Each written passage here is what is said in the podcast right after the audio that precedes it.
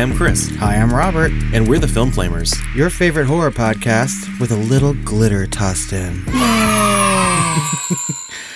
Happy New Year, everybody. It's year one, unless you're counting the number of years in President Trump's term. In that case, we're starting year three.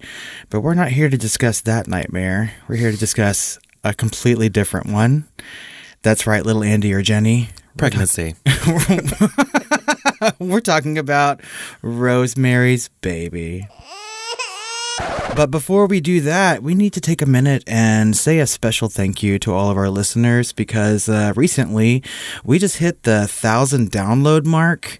And uh, as a tiny new fledgling podcast, uh, those numbers are far more outstanding than what we could have imagined at this point. And we need to say a special thank you to everybody who listens to us and supports us on social media. We'd also like to thank our Patreon supporters. We've actually got more hours and bonus content now than we have hours of content on our normal podcast feed. Yeah, and we're going to continue to put that out. We put out like four to five bonus episodes every month on Patreon, and they range anywhere from like five minutes to 45 minutes. Like they're full length episodes sometimes. Yeah, we did a pretty extensive hot take last month on The Haunting of Hill House. We've done all of our sequel ideas for all the movies that we cover. We do entrails of a scene where we discuss some of our favorite or most formative scenes from our horror past. Yeah, we sort of break down a scene and tell you why we think it's scary or tense, or why we think it has, you know, earned its way into the pantheon of horror. We also give our Brightest Flame Award. We've given it to actor, actress, director, and now composer. And there's more to come, guys. So head over to Patreon and check that out. You can get all of our bonus content for as little as $2. And if you're really looking forward to upcoming episodes or top 10s, you can get early access to that for $5. And stay tuned at the end of the episode where we tell you everything else that's coming out in January and beyond. But enough of that. Let's get into Rosemary's Baby.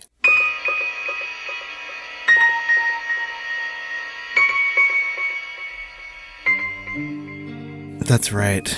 Rosemary was preggers in this film and then gave birth to something. Yeah, that's true. well, Rosemary's Baby is a 1968 American psychological horror film written and directed by Roman Polanski, although it was based on the novel by Ira Levin. It was produced by none other than William Castle, who got the rights to the book. Yeah, he's got some serious horror cred behind him. I mean, he made all those movies from the, the 50s and 60s, right? Like The Tingler and House on Haunted Hill. Straight Jacket. Yeah, oh my God, Strait-Jacket. Yeah. Rosemary's Baby is definitely his most critically acclaimed creation. Yeah, and I'm, you know, I'm sure we'll probably get into some more talk about him. Um, the movie was scored by Christoph Komeda, and he goes by another name, I think, sometimes too, right? Is it? Well, he also did the the lullaby in the intro, which sometimes the the song or like kind of the song that digs into the score a little bit is done by two different people. But this was actually done by Christoph, um, and of course sung by Mia Farrow. The movie stars Mia Farrow, uh, John Cassavetes, Ruth Gordon, Sidney Blackmer, Maurice Evans, and a very young Charles Grodin for all of you Beethoven fans out there. Uh, the film earned pretty much universal acclaim from film critics and won a lot of awards and got a lot of nominations. In 2014, the film was selected for preservation in the National Film Registry by the Library of Congress, being deemed culturally, historically, or aesthetically significant. Uh, speaking of those nominations, some of them include uh, Best Supporting Actress at the Academy Awards, for which Ruth Gordon won the award, and Best Adapted Screenplay for Roman Polanski's work.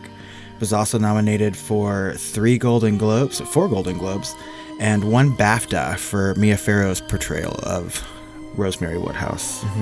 Rotten Tomatoes gives the movie a 99% rating, with the site's consensus describing it as a frightening tale of Satanism and pregnancy that is even more disturbing than it sounds, thanks to convincing and committed performances by Mia Farrow and Ruth Gordon.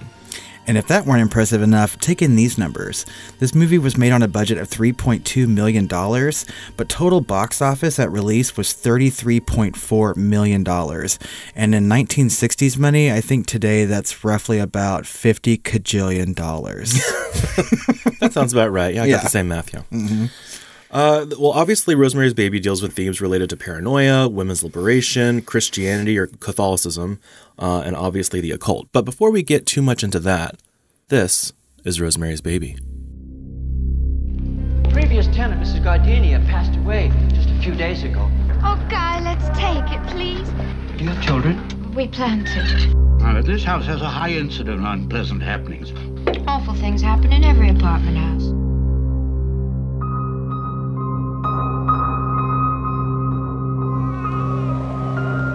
Paramount Pictures presents Mia Farrow in a William Castle production. Rosemary's Baby. Co-starring John Cassavetes, Ruth Gordon, Sidney Blackmer, Maurice Evans, and Ralph Bellamy. Written for the screen and directed by Roman Polanski. From the best-selling novel by Ira Levin. Suggested for mature audiences.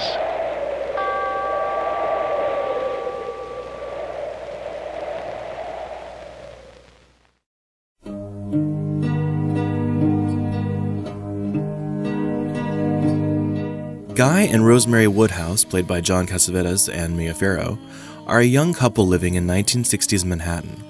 Guy is an actor still looking for his big break. While apartment hunting, they're shown a space in the historic Bramford building. Despite the previous tenant covering a closet with a large piece of furniture, they love the space and decide to rent it. Their friend Hutch tries to dissuade them with stories of crazy shit from the building's past, namely witchcraft, murder, and cannibalism. Undeterred, the Woodhouses move in. Hmm. Crazy shit. Cannibalism is not crazy. Cannibalism? Cannibalism. I can't even talk. Soon, Rosemary meets Terry Gionoffrio, a recovering drug addict who has been taken in by Rosemary's new neighbors, Minnie and Roman Castevet, played by Ruth Gordon and Sidney Blackmer. She credits them with saving her life and shows Rosemary a pendant necklace given to her by the Castevets that has a strange smell. Returning home one night, Rosemary and Guy learn that Terry has thrown herself from the Castevets' seventh floor window and has died. That's the sound it made. After comforting Minnie about the death, the Castevets soon befriend the Woodhouses, and Minnie gives Rosemary Terry's necklace, calling it a good luck charm and explaining that the odd smell is tannis root. After becoming chummy with Minnie and Roman, Guy lands the role of a lifetime when the original actor suddenly becomes blind. With their newfound luck, Guy suggests that they begin trying for a baby. On the night they plan to conceive, Minnie brings the couple individual glasses of chocolate mousse, but Rosemary cannot finish hers because of the strange taste. That night, Rosemary passes out and dreams of being raped by a demonic monster while her husband, her neighbors, and other crazy weirdos look on chanting naked. I wonder if that chanting sounds like the chanting from like the Grinch all the Who's. Ahudore. That would have been so much better. But it's in Latin, yes. when she awakens the following morning with scratches all over her body, Guy tells her that he had sex with her while she was unconscious, so to not miss the chance to conceive. What a bastard. Creepy. Rosemary soon learns that she's pregnant and due in June. She plans to see Dr. Hill based on recommendation by a friend, but Minnie will hear none of it. She hooks her up with Dr. Abe Saperstein, and he instructs Minnie to make Rosemary a daily health drink. The first three months of the pregnancy are terrible for Rosemary. She experiences abdominal pain, loses a lot of weight, grows pale, and has odd cravings for raw meat and chicken liver. Who doesn't love chicken liver? I mean, really. With some fava beans and a nice Chianti. She's pregnant. Rosemary's friend Hutch is appalled by her appearance and decides to do some research into the tannis root ingredient of Rosemary's drink. But before he can tell Rosemary any information, he falls into a coma. After a swinging party with their younger friends, Rosemary demands to see Dr. Hill again, which makes Guy angry, but the pain suddenly subsides. A few months later, Rosemary's friend Hutch dies, but not before instructing his friend Grace to give Rosemary a book on witchcraft and a cryptic message the name is an anagram. Because apparently his coma caused him to not be very helpful. That's right. So he's just been laying there this whole time rearranging letters. Mm-hmm. With the help of her trusty Scrabble set, Rosemary deduces that Roman Castevet is really Stephen Marcato, the son of a former Bramford resident accused of being a Satanist. She slowly begins to suspect that her neighbors and her doctor are part of a cult, and that Guy is helping them to get their baby in exchange for helping his career. Becoming very disturbed, Rosemary flees and tells her previous doctor about the supposed plot. He assumes that she's delusional and calls her husband and doctor to get her. When Rosemary goes into labor, she's sedated by Dr. Saperstein, and when she awakes, she's told that she had given birth to a stillborn child. This she refuses to believe.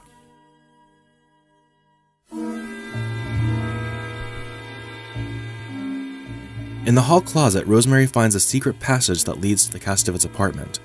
Inside, she hears a baby cry and finds a congregation made up of the building's tenants and Dr. Saperstein, all admiring her new baby, whom they have named Adrian. When she's horrified by the baby's appearance, she's told that the child has its father's eyes. It's revealed that the baby's father is not Guy, but actually the devil himself. After Rosemary hears and understands this, her husband Guy attempts to comfort her, but she spits in his face. that's, a, great sound effect. Why didn't she spit in his face when he raped her while she was asleep? Oh. Roman encourages Rosemary to be a mother to the child, and Minnie tells her that she should be honored that Satan chose her to be the mother. While seemingly reluctant, Rosemary begins to rock the child's evil looking cradle with a small smile on her face. La la la la la la la la. Yeah. so today the film is widely regarded as the classic. We already went over all of its accolades and awards and nominations. Uh, it basically launched Mia Farrow's career as a leading actress, although she had been known beforehand b- based on her uh, appearances on, of course, the TV show Peyton Place, and of course her marriage To Frank Sinatra? to Frank Sinatra. Yeah. Uh, originally, he had actually Polanski had actually wanted like Sharon Tate, his own wife, to play her, or even uh, other more established actresses. But in the end, he agreed to hire Mia Farrow because she had a more waif-like appearance, and they could make her look a little bit more sick as she had lost the weight and was, you know, getting very ill from the pregnancy. Well, is this some sort of like backhanded compliment? Like, yeah, we're gonna hire you because we think we can make you look really fucking sick.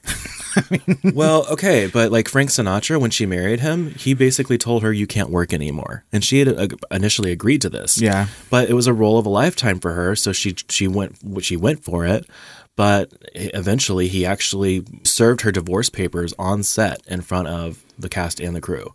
So she tried to actually back out to try and mend the relationship. But the guy that played Hutch, Maurice Evans, told her that she would probably win an Academy Award for this. She was nominated for a BAFTA. She was and, uh, nominated for a lot of awards, but she did not. She was not nominated, and she, of course, did not win an Academy Award like she was told. But it did launch her career. But of course, her relationship with Frank Sinatra was over. Well, and then she had another relationship with the person who would later cast her in just, you know, the huge chunk of her movie roles, and it's Woody Allen. So, I mean, it's probably for the best that she left Frank Sinatra, but So I think a- a lot of the actors and the crew were just super on board with, especially if they had a novel to reference, you know, and everyone's super excited about the dailies they were seeing, uh, you know, the rough cuts, uh, you know, as far as the performances and how it was being filmed. They got, I feel, I feel like they got a little, maybe a little too into it. There's a scene where Mia Farrow has to cross the tra- traffic essentially, and in, in full pregnant, you know, makeup or whatever, and she was uh, convinced somehow to do this because Roman Polanski told her no one is going to um, no one's going to run you over because they're going to see that you're obviously pregnant. So yes, the scene was real. Those were real cars. Those were real pedestrians, and they really had to s- like slam on their brakes so they didn't run over Mia Farrow. And Roman Polanski himself had to film this with a handheld camera because no one else would do it. Everyone else refused to, to do it. And this woman, that's some commitment to cinema, some real cinema verite there or whatever. But I mean, Yeah, I mean, I don't, I don't care about Roman Polanski in this case. I'm like giving my props to Mia Farrow. For real though, I mean, and that's a commitment to a role too. I mean, to walk out into a busy Manhattan street like that, I, I mean, I don't know that I would have that kind of trust in a director or even my own performance. I'd be like, uh, no. Yeah, But it's a fantastic scene. I mean, it, it works at you know at the end of the day. I really wanted like someone to like stop, and she had to put her hand on the car and be like, "I'm walking here." I'm walking here. I love that. The biggest winner, I think, from this film, besides, of- of course, the filmmakers themselves, is Ruth Gordon. Uh, she actually had a little second coming in her career from this. She ended up doing Harold and Maude because of this, and a couple of others. She was a little bit typecast after this because she was so good in the role. Uh, of course, she played the the kind of elderly uh, neighbor Minnie, who was yeah. yeah. making all the health drinks for her. But she was such a character in this film, and she was so good. She really is. And like, she won the Academy. Award and the Golden Globe. That's right. I mean, she she's super likable in this movie. It's hard to like take your eyes off of her whenever she's in a scene. She's fully committed to that role with that accent and everything, and just the way she carries her body just on on on camera is is amazing to watch in this film. Far better, I think, than the performance of of uh, Mia Farrow. But um, I mean, they're they're Well, she played paranoia very well, and I think she did the job. I, I never thought, you know, I think the problems I had with her was not her, but her character. And I mean, and so and Ruth Gordon plays Minnie in such a way that she doesn't really come across as evil. I mean, yeah, ultimately she is a Satanist, right? But really, the scariest part is that she's just a really fucking nosy neighbor, right? So, and it's just she's just a vision on screen, and I love her. Uh, and Guy, like Rosemary's husband, was of course played by John Cassavetes, but originally they had actually asked Robert Redford to do it, and he declined. Uh, and then Jack Nicholson, but Oh they God. thought he looked a little bit too yeah. So Roman He looks a Polanski little actually too axe murdery. he loved him as far as his talent, but they didn't. They wanted him to look less like weirdly sinister. yeah, And so eventually he would work with him again, of course, in in Chinatown. Yeah, yeah. I think that um, you know before we go any further in this discussion, we have to give a, a minute t- t- to talk about Roman Polanski. And yeah, so I mean, for all of you who don't know history, um, in 1977 he was arrested for drugging and raping a 13 year old girl. He ended up pleading guilty to statutory rape, but fled to Paris whenever he learned of his impending like like prison sentence, and has lived there in asylum ever since. While his actions are completely reprehensible, and I think a lot of the community really, you know, didn't obviously didn't support that. People continued to work with him, and he continued to make film. However, it wasn't until this year, 2018, that he was expelled from the academy. So, um, Yeah, for the Me Too movement. Right. And while while we say, you know, certainly we don't support any of his actions, he made these movies and you can't not talk about them because there are other people involved. People like Mia Farrow and Ruth Gordon and Jack Nicholson from Chinatown. Sure, and I think that he got a lot of empathy uh, for this, at least initially, because of what happened with his wife Sharon Tate and the Manson murders that happened Exactly. like, just a year after Rosemary's Baby was was made. Yeah, this man has lived a troubled, twisted life, right? I mean, either of someone else's doing or his own wrongdoing. But I mean, I think they chopped it up to like, okay, his pregnant wife was just sadistically murdered by you know the Manson family, and you know who knows what that does psychologically to someone, and so they had a lot of empathy for him. Yeah, he's still widely regarded as as a rapist. Of course, that does not change the fact that he, you know, Yeah. essentially raped a child. Other than Rosemary's Baby in Chinatown, he also directed Repulsion, which is a, a really great horror adjacent movie starring Catherine Deneuve. Um, he did what else? The Pianist Yes.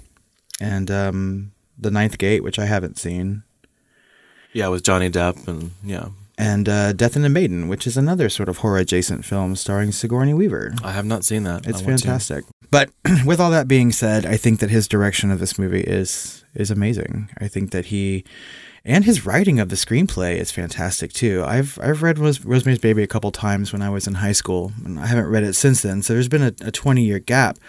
But he follows the book so closely in this movie that he even uses chunks of dialogue in it. And I think it was very important to him to take this source material and craft a movie as close to the novel as he could possibly get. And I think later William Castle actually said it would probably have been the closest a film has ever been to the novel, to a source material. I know that like there were some times that uh, Polanski called Ira Levin, the, the author of the novel, to ask him questions. Like he wanted to know like which exact issue of the New Yorker was Guy looking at when he saw that shirt. And Ira Levin's like, who the fuck knows? you know, I mean, he made it up for the movie. He actually made it up for the book. And it's that kind of like attention to detail that really makes this movie what it is. I mean, he he was in, he was involved in it. He loved his work in it, and he was trying to craft his opus essentially. Now, what's interesting is in the book, there's a lot of internal thoughts on Rosemary that doesn't really come across in the film, and I think it serves the film as far as its paranoia that way, and really not sure what exactly is going on in her head mm-hmm. outside of that. Because in the book, she's actually actively thinking about like killing her husband and, and everything Right. to escape, and and everything, but in the in the movie that never really comes across at all.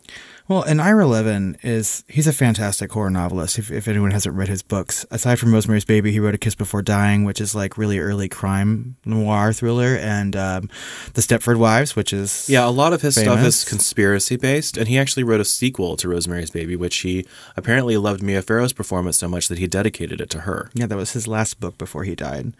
Um, he also did what what I consider to be a really underrated book and movie, and that's Sliver with uh, Slither? no Sliver with uh, Sharon Stone. I So was so excited.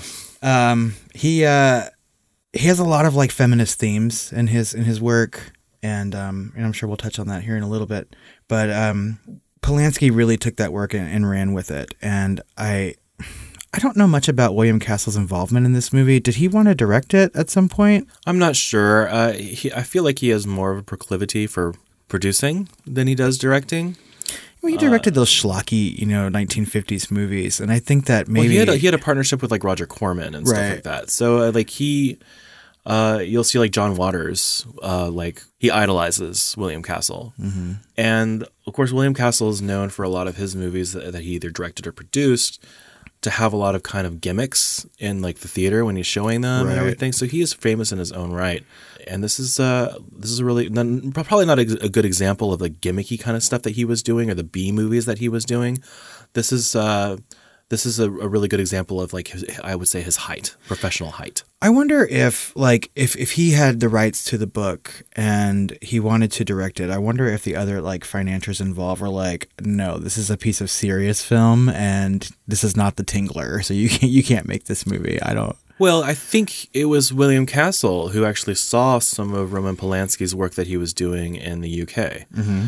and basically picked him to try and do this because he liked his work and he liked his style and thought he would be the perfect director to do this. And I think that's, I don't, I don't think the story is much more complicated than that as far as, uh, I don't think William Castle had much, had much uh, ambition to direct this himself based on what I've read, but I could be wrong.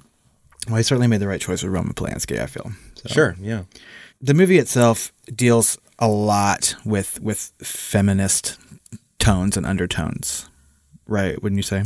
Yes. So, I mean, I know that the novel itself was published just a couple years after, like, the widespread introduction of, of the birth control pill. And um, I think some people saw that the writing of the novel as sort of a critique on the backlash of feminism. In fact, I mean, so like with with the introduction of the birth control pill, we have a, a character in this movie who has zero control over her body and her, you know, reproductive self in essence. It's very similar to what we see today with people being denied birth control for from employers or insurance companies and things like that. But while she has access to this pill, possibly, she doesn't seem to have any access to her body because she's is like controlled by her husband or Yeah, and I feel like Polanski doesn't really show us like like a really good like women's lib kind of example through what it could be. Yeah. Uh, he shows it through a woman's plight and injustice, Mm-hmm. and that's how he's showing it here. And because there's a lot of just ridiculous moments, especially looking at it through the lens of the modern day, where she almost has has to have her husband's permission to do anything, and the doctor and her husband almost own her like she's a child or some kind of pet, where they have to control, you know, what doctor, like what treatment. She has almost no say or agency, and it's it's just ridiculous now to see that. Well, and I think it's really evident too in the scene where she's um, entertaining her friend Hutch. It's when he sort of finds out about the whole tannis root thing.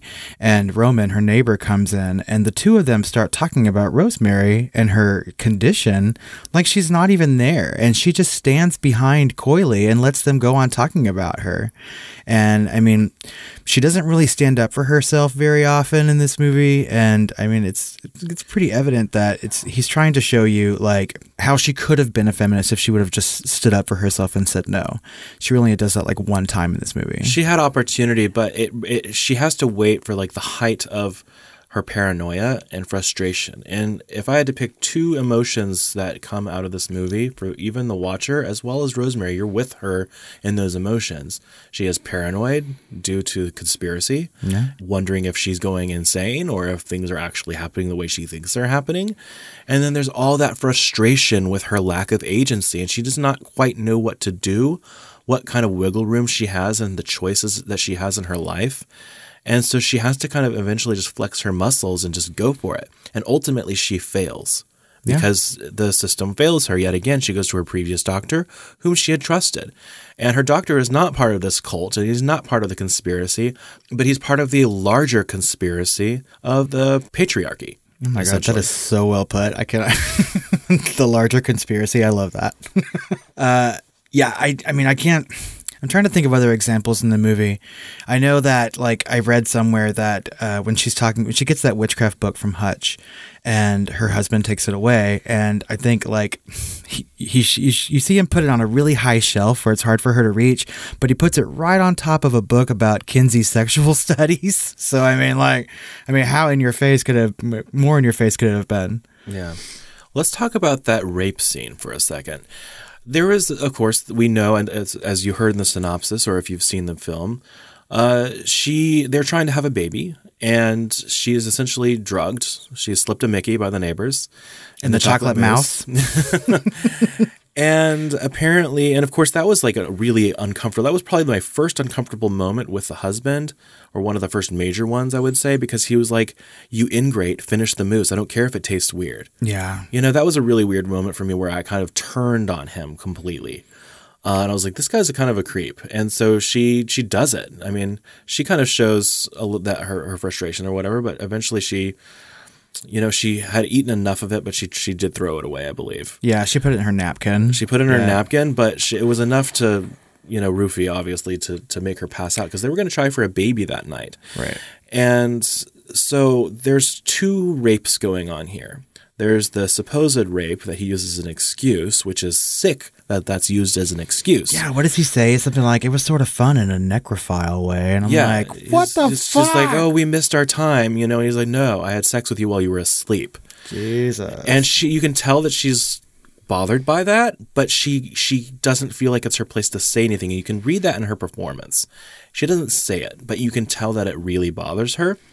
Meanwhile, there's the real rape because that that just even though that's an excuse, it's it's still just like almost unforgivable for him to use it as an excuse because that didn't happen. What actually was happening is is what she thought was a dream was that she was essentially taken to the cult, and uh, this this monstrous demonic uh, person who ended up being Satan was raping her and impregnating her with you know the Antichrist theoretically. And the thing is, in in the book, like it's it's delivered as a straight dream, and so the book really plays on the fact that it may or may not have actually happened, and she could just be a more paranoid, delusional, pregnant woman toward the end of the novel. In the movie, that's not the case. I think that we are pretty much shown that what's going on is accurate. You know? Yeah, and it shows like the duplicitousness of like everyone in that room, especially the neighbors, that they're all kind of really enjoying it, Right, painting You her know, body and chanting and, and everything. And it just other. seems it's not even like like a like so much of a celebra- celebratory thing, so much as uh, it's almost like normal for them. I because remember she had that um, she met that friend in the basement while they were like doing their laundry, Yeah. who was living with the neighbors. And of course, it's alluded that they tried to do the same thing to her and that she just wasn't going along with it. And so they ended up basically killing her or compelling her to commit suicide. Well, and I think that we have to believe that they did try to impregnate her because when one of the first early nights when they're living in that apartment, they can hear the chanting through the wall, and That's that's when she has her first little dream sequence. Right? In a recent interview, Mia Farrow said that the actor playing the devil, Clay Tanner, was completely naked during the rape scene, uh, dressed up in de- the demonic makeup uh, and the vertical contact lenses. Uh, she said that Tanner spent hours grinding on top of her as they were shooting the rape scene. And after they were done, he got up, shook Mia's hand in a very cordial and businessman type of way, and said, Miss Farrow, it was a pleasure working with you. And Mia shook his hand back and said, Thank you. And then she says he was a very lovely man.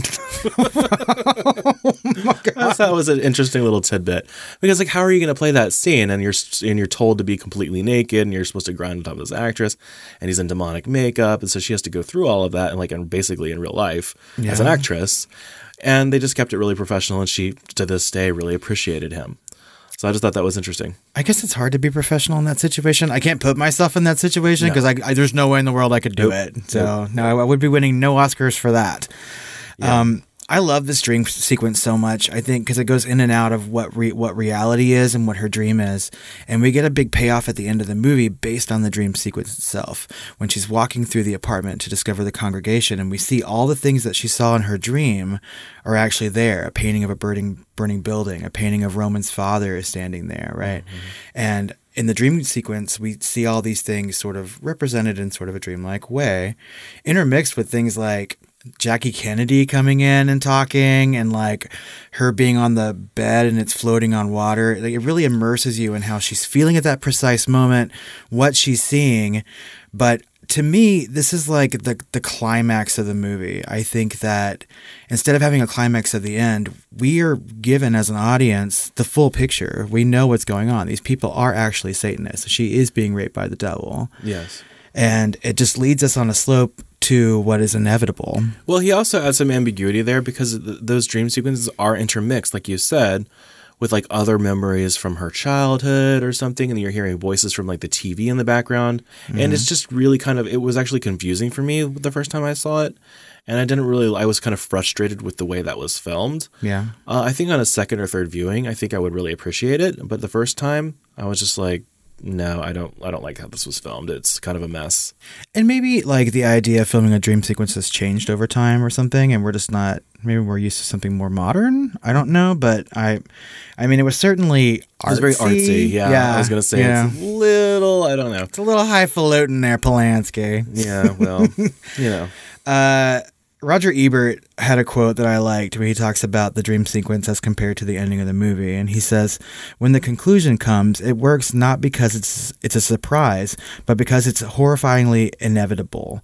Rosemary makes the dreadful discovery, and we are wrenched because we knew what was going to happen all along and could not help her." Yeah.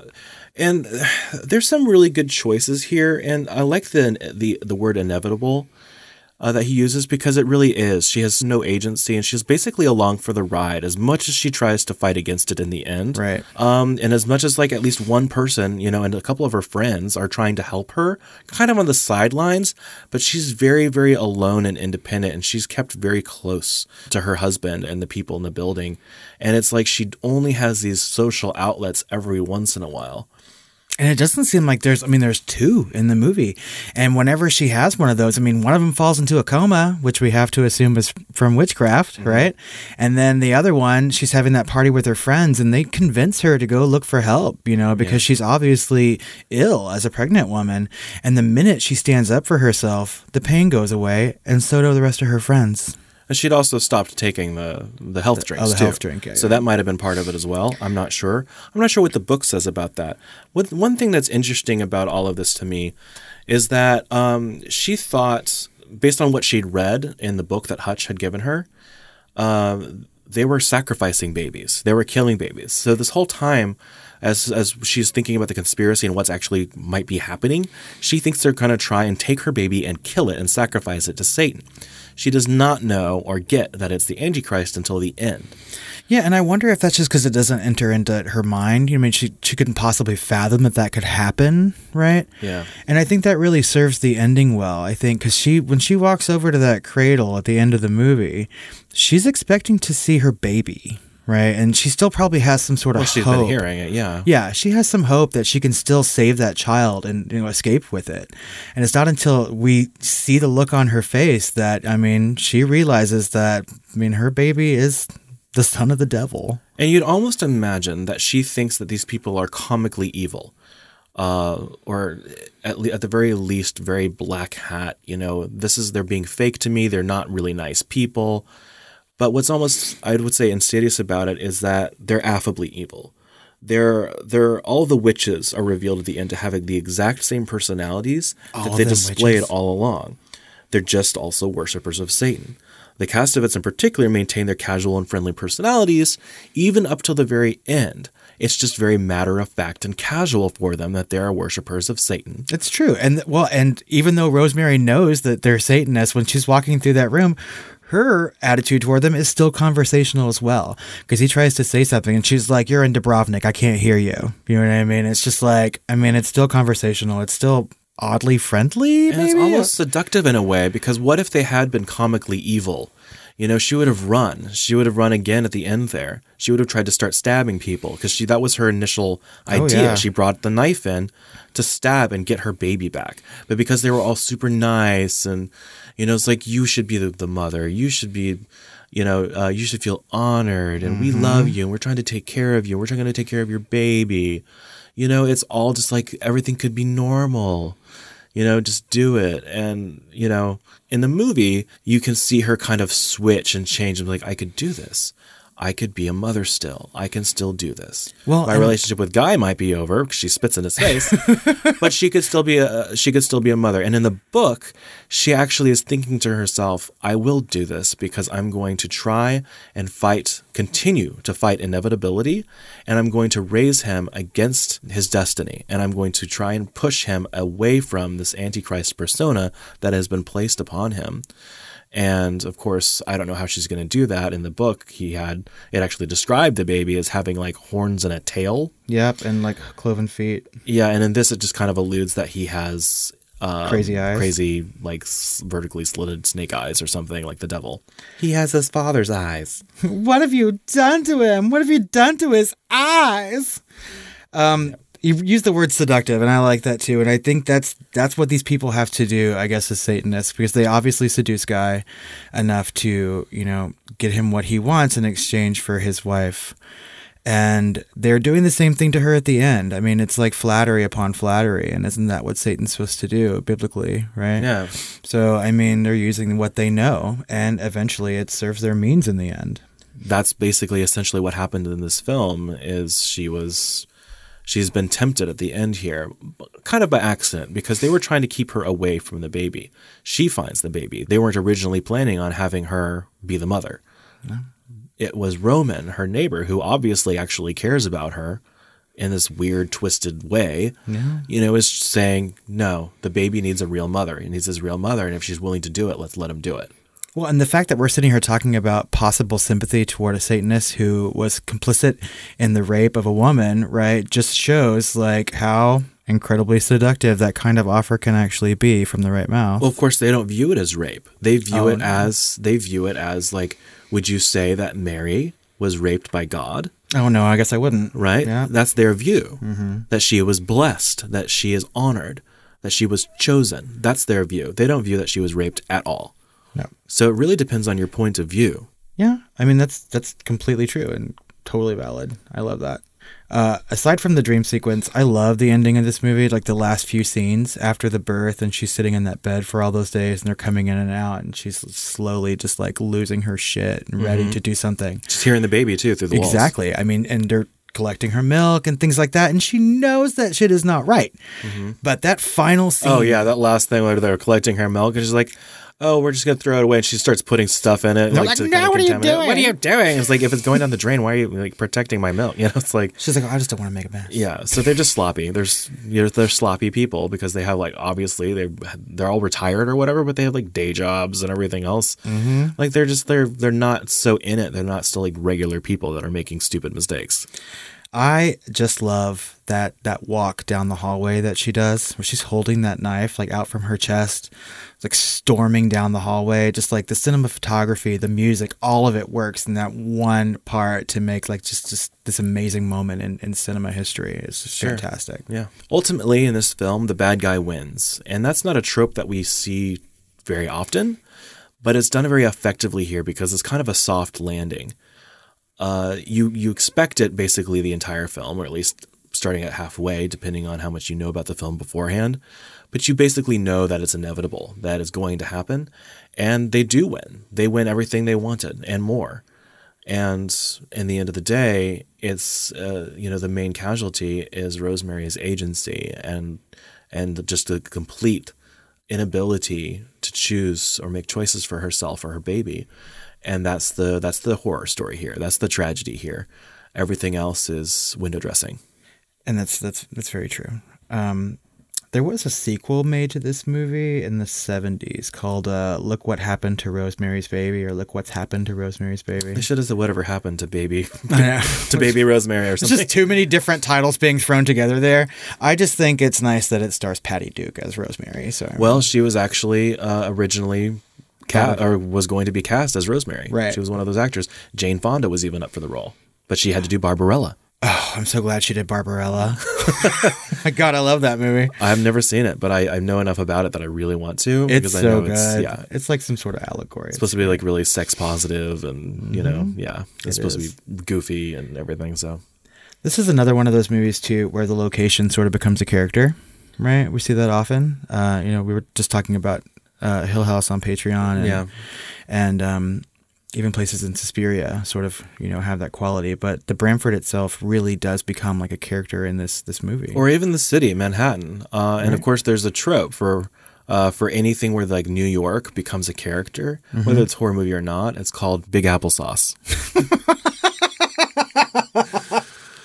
love it Uh, the Bramford in this novel and the movie was based off the Dakota Building, which is an actual building in New York City, which looks fantastic on the outside, but has you know a creepy factor to it. Because later on, this is where John Lennon was shot, right? And so when I was living in New York, we used to walk by the Dakota sometimes, and I'd be like, "Oh, Rosemary's Baby," and then people were like, "No, this is the John Lennon Building." I'm like, "Well, we just have different ideas. It's okay."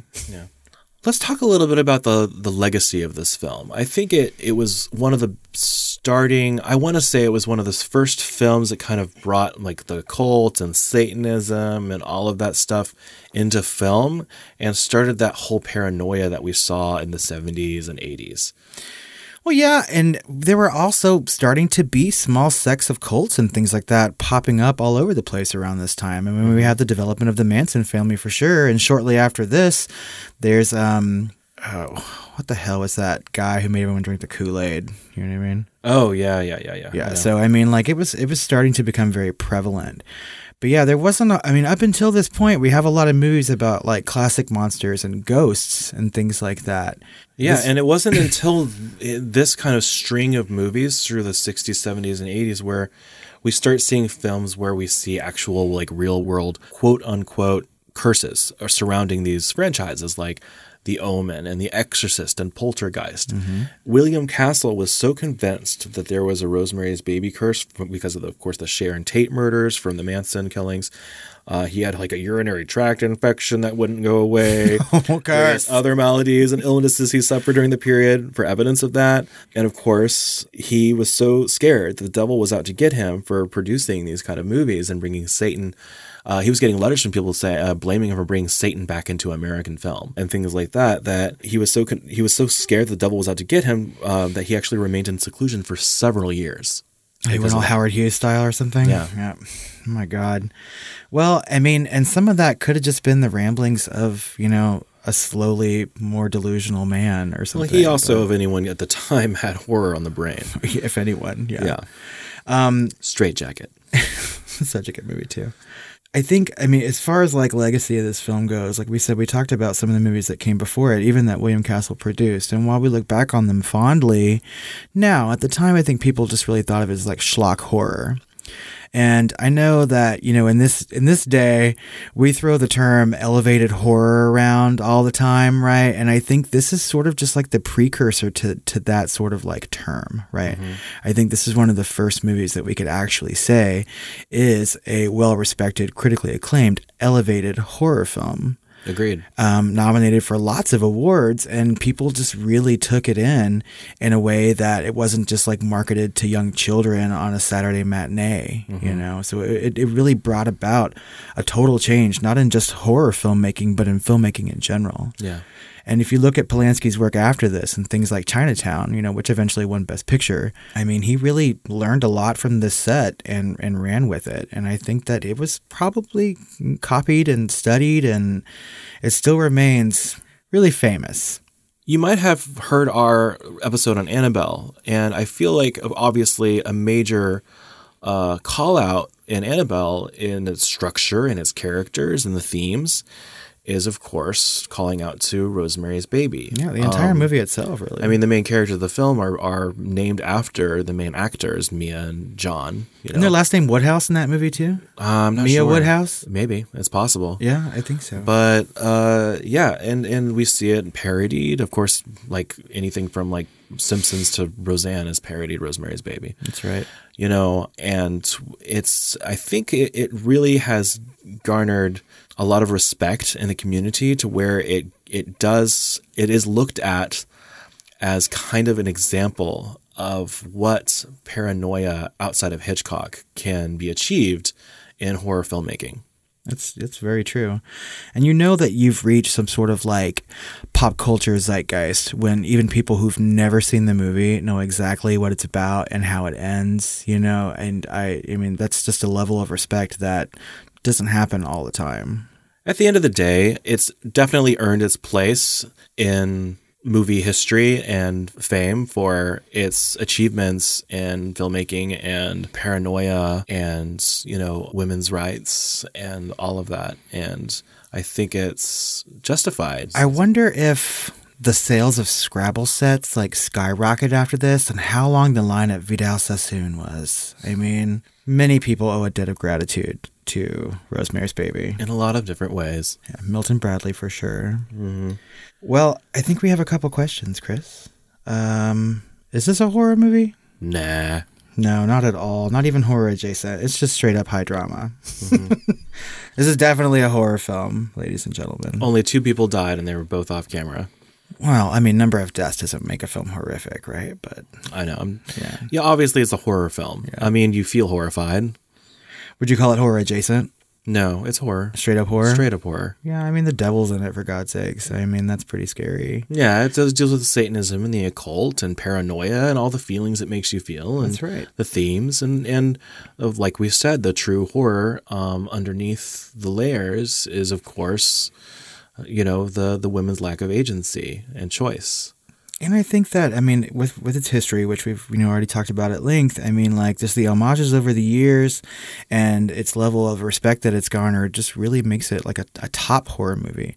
And I think that I mean this is one of those films that sort of wears the badge of horror with with pride. Uh, were you scared when you were watching it? Uh, scared that I was gonna start screaming at the screen at Rosemary for not like doing what I wanted her to do. All of them witches. Well, of course they are. God. Yeah. Uh, yeah, I mean, I don't think I was really, I wasn't scared when I when I read the book. I wasn't scared the first time I saw this movie. I was more compelled. I think is a better word. Like I, the story really pushes me forward, and I I like it. People call it a slow burn, and it is. You know, and you you have to have patience to watch this movie. This movie is slow, and I was frustrated with it. And the more I talk about it, the more I like it. But when I initially saw it, I was just like, this is a little overwrought. And seeing it through a modern lens makes you even just be that much more frustrated with her lack of agency. And you're just like, come on, just leave, just go, just run, you know, leave, go. You don't just don't tell anyone, just go to your friends or something just do something. And she just felt so boxed in, and, and, and in a very real way, she was. And at the end of the day, you, you have to feel empathy for her. And that's a very valid critique. I when I I've, I've shown this movie to people over over the years, um, and I always have to preface it by saying it's a little boring. You know, like you're gonna have to stick with it to to get to your to your emotional payoff or whatever. And that's just something that I will stand by for the rest of my life. I love this movie. It's definitely in the, the top 20 horror films, if not the top 10 for me. But I mean, I, I realize it's pacing problems and Well, it's it's not that it has pacing problems as far as like when you when I think of pacing problems, I think of like disjointedness. It's fairly consistent. It's like watching a slow moving train wreck, slow motion. Yeah. You know exactly what's happening, you know what's going to happen, but you can't tear your eyes away, but you have to just sit there and watch it happen. And so that's kind of the feeling I had watching this movie, at least a little bit. inevitability. And finally, and some would say most importantly, who's the hottest guy in Rosemary's Baby? Definitely her like previous doctor. Uh, Charles Grodin? Yeah. Yeah, he's pretty hot. I mean, like, eh, I mean, if you look at him now in like those Beethoven movies, you wouldn't say so. But when you see him on screen, like, oh my god, it's a young Charles Grodin. I uh, I would have to go with her husband though, John Ugh. Cassavetes. Such see, okay. I just didn't think he was no. Yeah. I mean, just- you have to look past the rapist persona of him and just at the physical qualities of his body. We're finally given a movie where we have more male characters. This doesn't happen very often in things that we talk about. And I mean, They're still a bit thin on the ground as far as anything, you know. maybe Dr. Shand, that guy who's always playing the recorder in the chanting sessions. I mean, who knows? Well, I think that just about wraps up Rosemary's Baby, everybody. We're going to lull it to sleep. Continue the conversation with us on social media. Tell us what you think about Rosemary's Baby um, or its subsequent sequels. Sequel? and remake. and remake. Um, oh my god, that terrible We didn't even TV talk remake. about the remake. It's not. It's a terrible TV remake. Just avoid it at all costs. Continue the conversation on social media with us. Tell us what you think about Rosemary's Baby or even this episode. You can find us on Facebook and Twitter at The Film Flamers. And you can email us at tiredqueens at filmflamers.com. That's right. And hey guys, if you really like our content, you like this episode or any others, go ahead and give us a rating and a review on iTunes. That would really help us out and uh, give us some feedback. That's right. If you need a little bit more space for comments or you have suggestions about the show, just shoot us that email. If you really like our work as it is, click that five star rating and leave us just a short review. It really brightens our dreary days every time we see something like that. Yeah. Uh, we want you to join us later on this month when we do our top favorite horror movie scores. That's right. This one's going to be an epic top 10 list. Yes, I am putting all of my heart and my soul into it, and I am slowly whittling down from 2,000 possible contenders to 200 to I think I've got it down to about 100 now. I have started actually crafting my 10, so I'm just about there. I give myself another week and I'm ready to go. But that'll be coming in the middle of January. And in February, we want you to join us when we cover some horror romance. Fatal Attraction. That's right. We will not be ignored, Dan. And join us on Patreon where we're covering some sequel ideas for Rosemary's Baby. We're going to be giving our Brightest Flame Award to Best Makeup Effects. We'll have some more of those entrails of a scene to talk about. And some more hot takes. I think we're going to do Anna the Apocalypse too. Yeah. Finally, we missed it in December, but we're gonna we're gonna catch it and give it to you in January. Well, Chris, I think that just about does it for us today. Happy New Year, everybody, and until next time, sweet dreams.